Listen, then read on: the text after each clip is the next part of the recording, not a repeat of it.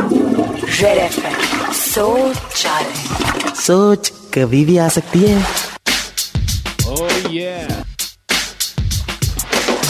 सोच रहा था शौचालय में।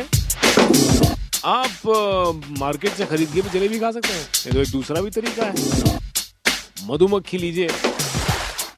उसमें आग लगाइए। जले बी मिल गई आपको रेड सोच सोच कभी भी आ सकती है।